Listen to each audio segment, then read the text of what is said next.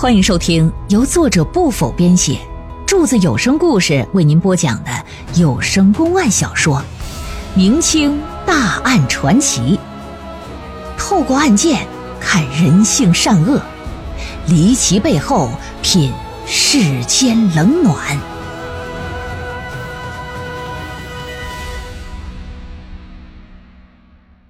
永善杀官除奸案第二回。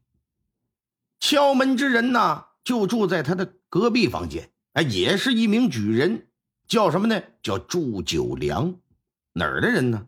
山东济南府人士。这一年，祝九良啊，刚好三十三岁。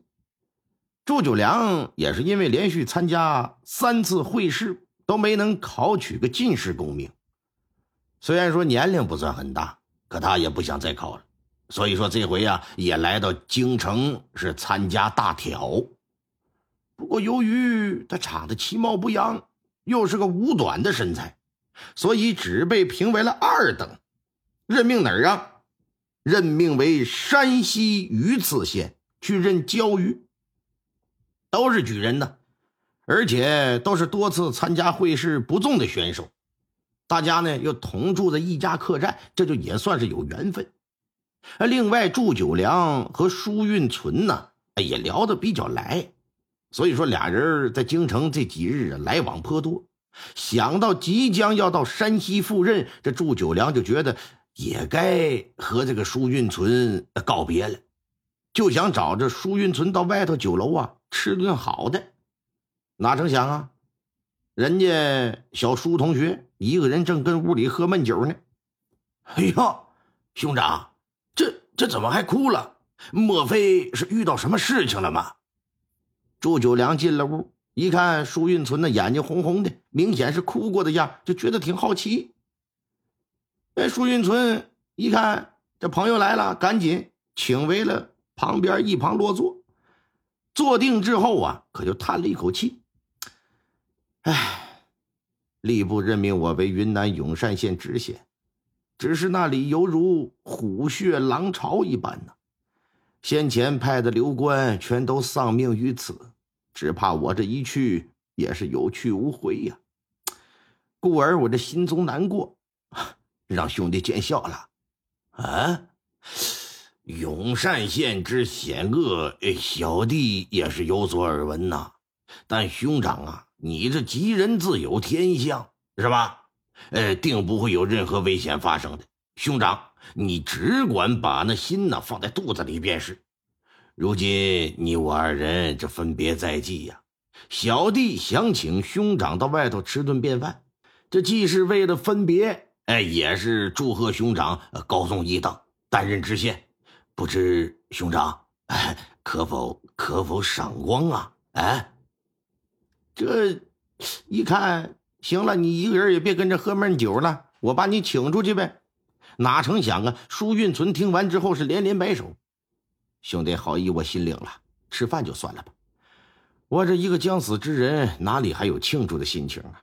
你我今日就喝一杯生死离别酒算了。希望我死之后，兄台偶尔啊还能想起生命之中，有过我这么一个过客啊！来，干了！”说话间，倒了一杯酒，就端到祝九良的面前去。祝九良一看这话茬子，接过酒杯可没喝，啊，轻轻一放，往桌子上这么一拍：“兄长，你还没到云南，为何要说如此丧气的话呀？就算那永善县乃是龙潭虎穴，咱身为朝廷命官，也应勇往无前才对。那有什么好怕的？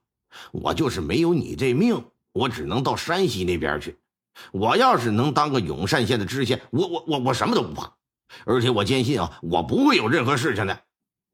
行了，贤弟呀，你就别羡慕我了。我要是有选择的机会，我宁可到山西去任个教鱼啊，我也不愿到云南当那要命的知县呐。哎，话一到这儿，舒运存是眼珠子滴溜溜这么一转。当下一个想法便出现脑海之中。贤弟，你若真有意，呃，有意想要我的知县的位置，那只要你肯花钱运作，一定可以达成目的呀。哎，呃，兄长所言所言当真？住在斜对面马举人，你知道吧？他和你一样，也被列为了二等，但是经过一番运作之后，人家现在已经被任命为山东临丘县的知县了。听说找的是吏部的一个主管，呃，叫叫什么？反正是一个选事务的郎中。那我我倒是乐意去那永善县，也乐意花钱，但这事儿还得劳烦兄长多多帮忙啊。这样，你稍等片刻，我去去就来。舒运存说完，起身就去找住在斜对面的那个马举人去。经过马举人牵线搭桥，舒运存和祝九良认识了吏部那位主管啊，叫全选事务的一个郎中。那位郎中表示啊，若想办成此事啊，需要花费真金白银五千两，到最后三说两说给打了个折，两千五百两。明朝中前期。一两银子换算过来，大致相当于咱们现在呃六百块钱人民币左右吧。两千五百两，那就是一百五十多万。你别说是古代，即便是放到今天，这也是一个不小的数目啊。可能是很多人一辈子奋斗至死也挣不了这么多钱呢。但祝九良一听这个钱的数目之后，想都没想就答应，因为啥呀？因为他家在济南府那是有了名的富户啊。他父亲，人称祝半城，什么意思？半个济南城都是他们家的，你就可想而知他们家得有多少钱吧。所以说，在祝九良看来，花这点钱就能当个知县，当个县太老爷，嗨，那就易如反掌嘛！在官场上获得一个相对较高的起点，你花这点钱，这很值得嘛？行，同意，这钱可就给划开了。钱到位之后，舒运存和祝九良的职务啊就做了个对调。祝九良的摇身一变，哎，成为永善县知县了。随后赶赴云南上任。虽说这祝九良不信什么妖魔邪祟，也毫无畏惧，可是毕竟先前许多流官都死在永善县，他觉得自己犯险就算了，不能让老婆孩子跟着自己冒险。呃，所以呢，到云南上任呢，没有带着家眷，就带着四个年轻力壮而且身怀武艺的仆人。永善县是新建立的这么一个县，县衙呢还设在原来流官们办公居住的官署。呃，县衙里的办公人员呢，包括衙役在内，也全都是过去的那些老套的人马啊，原班底。到了县衙之后。祝九良先是和衙门里所有公职人员见了一面，之后又了解一下永善县当下的情况以及前任知县的所作所为，看看是否有遗留之事啊。他到任之后，吏、户、礼、兵、刑、工这六房的防守对他那是非常非常的殷勤呐，啊，对于各方的工作。这六个人可以说称得上是早请示晚汇报了。祝九良作为一个外地官员，对这样的情况，那无疑也是非常喜闻乐见的嘛。这也有利于他开展工作呀。这就干起来了，干了多长时间呢？大概有这么三两个月的功夫吧。祝九良就已经完全融入到县太老爷的工作状态当中去了。与此同时呢，他呀也多了个心眼。干什么玩意儿？一直悄悄的观察着一件事儿，那就是县衙里闹鬼的这个事。自打他到任之后，无论是县城内外还是县衙内部吧，一直都很正常，没有发生什么诡异的事。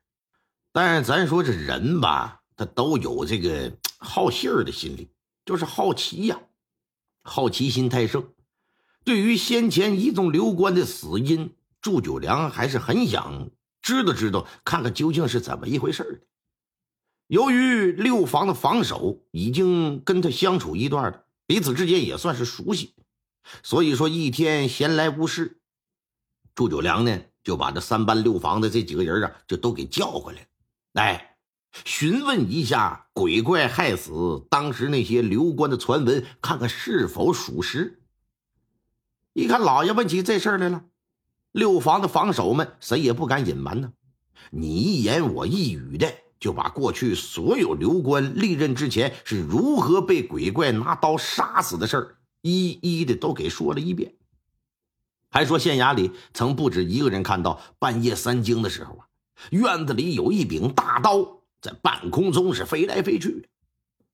按照六个人所讲，你就可见当时那些刘官是被鬼怪害死的。祝九良听完之后啊，脑子里边可是思绪万千，产生了许多的问号。因为啥呀？因为他觉得这事儿啊，未免太邪门了。如果真是鬼怪所为，为什么不是刘官到任之后就动手，而是偏偏要等到离任之际才将他杀死呢？而且竟然每个人都是如此。呃，另外啊，鬼怪杀人，为什么只针对这些刘官，而不针对当地的那些土官呢？啊，外来的该死啊！嗯，难道说这些外来的官员是做了什么该死之事吗？还有。向来听说鬼怪杀人都是先将人迷惑，致人神志不清之后使其自杀，还从未听说有什么鬼怪拿着大刀来砍人，有很多的疑点呐。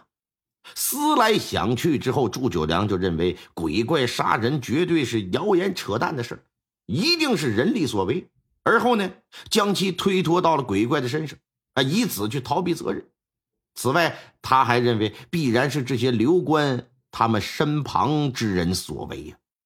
因为啥呀？县衙外头是个深沟，里头又二十四小时有人值守，在这种情况之下，外人想要进入县衙行凶，这难度可太大了。所以说，十之八九啊，应该是内部人作案。想到这里，祝九良认为自己应该提高警惕。绝不能给县衙里这些个歹人有可乘之机。白天想在县衙里行凶，显然很困难。所以说，特别要注意的就是晚上。听众朋友们，本集播讲完毕，感谢您的收听。